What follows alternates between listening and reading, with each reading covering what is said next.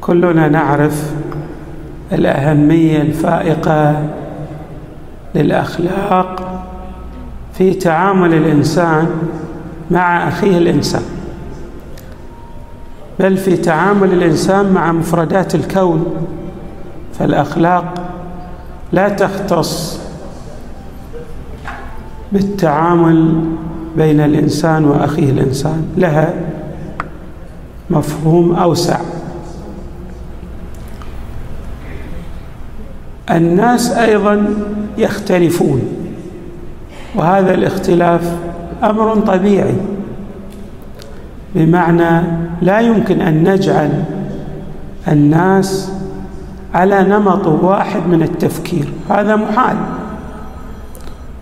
وقد جاءت الروايات لتفصح لنا عن هذا الجانب ألا وهو جانب الاختلاف بين المؤمنين في توجهاتهم وأنظارهم بل وفي تشخيصاتهم للوظائف العملية المناطة بهم. فإذا الاختلاف هو سنة طبيعية. بعض الناس عندما تختلف وإياه يجردك عن محاسنك.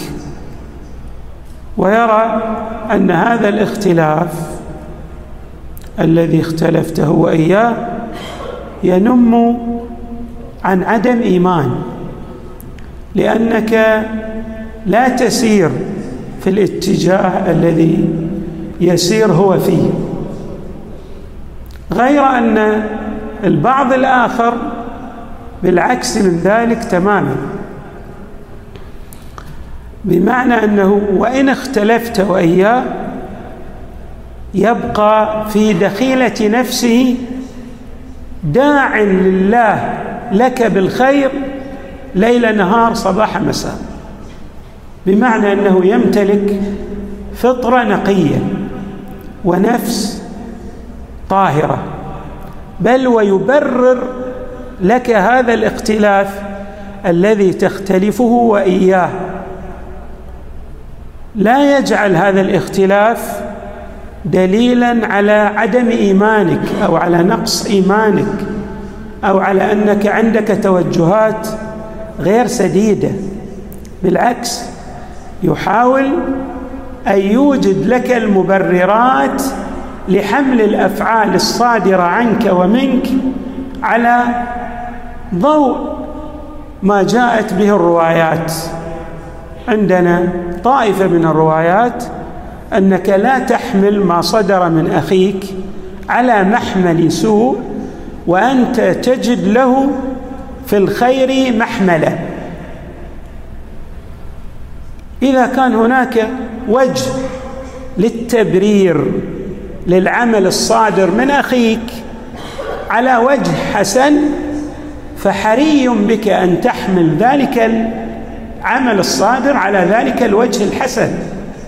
وقمن بك أن لا تحمل ما صدر من أخيك على الوجه السيء وإن اختلف وإياك اختلافا شاسعا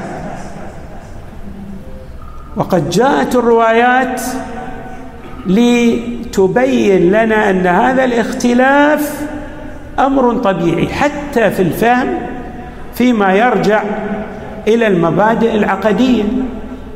ونحن نجد الاختلاف حتى في التشخيصات الفقهية بين جهابذه العلماء. فاذا الاختلاف هو سنة طبيعية ولا يمكن أن نتخلص من الاختلاف في التشخيص في الرؤى في الوظائف العملية.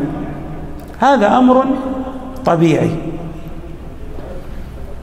في نظري قلة من الناس بالخصوص من طلبة العلم الذين يتبوؤون مكانه مرموقه يتصفون بهذه الصفة الجميلة والتي هي حمل ما يصدر عن غيره سواء من طلبة العلم أو من المؤمنين على الوجه الحسن.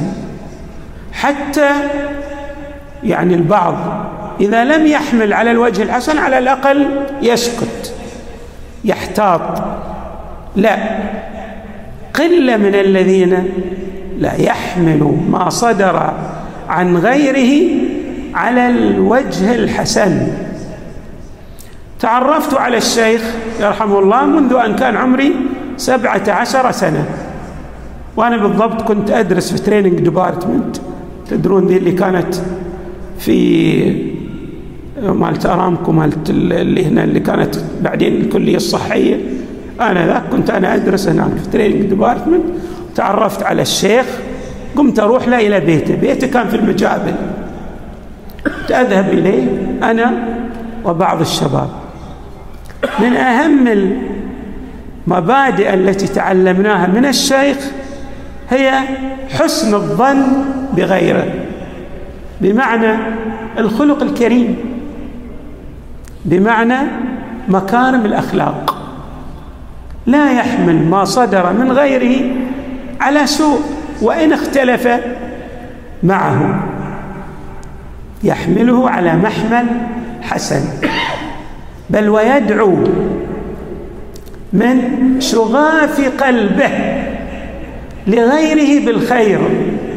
وإن كان ذاك الغير كما رأينا كان يتهجم على الشيخ.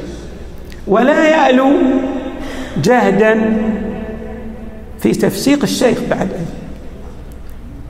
ولكن الشيخ عندما تنقل له بعض العبارات كان يرحمه الله يقول هذا وظيفته هو يراني بهذه الكيفية ولكنه هو مؤمن. يقول هو مؤمن. والظاهر أنه أخطأ في فهم ما أريد أن أفعله أو في فهم هذا التوجه الذي أنا أتوجهه. هكذا كانت رؤية الشيخ أو حسن الظن بغيره بمعنى الذي يتحدث عنه بسوء هو يتحدث عنه بخير. وهذه سمة لا نصفها فقط بالجمال وإنما هي غاية في الجمال. الإنسان عندما يجالس الشيخ في الحقيقة يتأثر بمكارم أخلاقه. وهذه إحدى المكارم الأخلاقية التي تعلم الإنسان كيف يتعامل مع غيره ولا يحمل سوءا تجاه الغير. بل أكثر من ذلك يعفو ويصفح. وكم رأينا؟ مرات عديدة عندما ينمى إليه أن غيره يتكلم عليه بسوء يرفع يديه ضارعا إلى الله طالبا من الله أن يغفر لذلك الغير الذي تكلم عنه بسوء. وهذا من نقاء السريره وأيضا من مكارم الأخلاق. وهذه المكرمة جاءت روايات متعددة أنها من أعظم السمات التي يتصف بها الإنسان ومن أعظم المآثر والمناقب التي يحصل عليها المؤمن في عالم القيامة. لأن الله تبارك وتعالى ينادي فئام من الناس. ويقول لهم من كان له على الله اجرا فليقم. فيقوم بعض الناس لاحظوا بعض الناس. ويقولون نحن الذين لنا على الله الأجر. فيسألون من قبل الملائكة وما هو الأجر الذي استحقق استحق استحققتموه على الله؟ فيجيبون كنا نعفو عن الناس. العفو عن الناس له أجر وهذا الأجر من عند الله تبارك وتعالى. وما أعظم هذا الأجر؟ الذي يعطيك الله تبارك وتعالى إياه. إذا عفوت عن غيرك بينما إذا حملت الغل والحقد والضغين على غيرك. بالتالي أنت تمقت من قبل الله وتنخفض درجتك المعنوية عند الله تبارك وتعالى. أنت لست طالب هدى. الذي يريد أن يطلب الهدى هو من يتصف بهذه المكارم التي بعث النبي صلى الله عليه وآله من أجل إيصال البشرية جمعاء إليها. إنما بعثت لأتمم مكارم الأخلاق. اذا النبي صلى الله عليه وآله يختصر لنا الغاية من بعثته بإتمام هذه المكارم.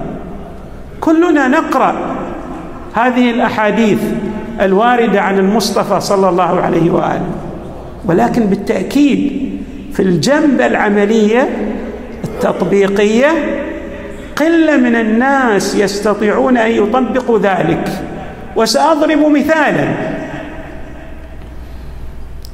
بعض الناس يأتيني إلى المسجد ويقول اختلفت مع بعض أقاربي ولكنه هذا القريب أساء إلي غاية الإساءة يعني الدرجة العالية من الإساءة.